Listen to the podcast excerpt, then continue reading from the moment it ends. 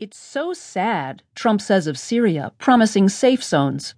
By Mark Landler in the New York Times United States section. I'm Caroline Miller.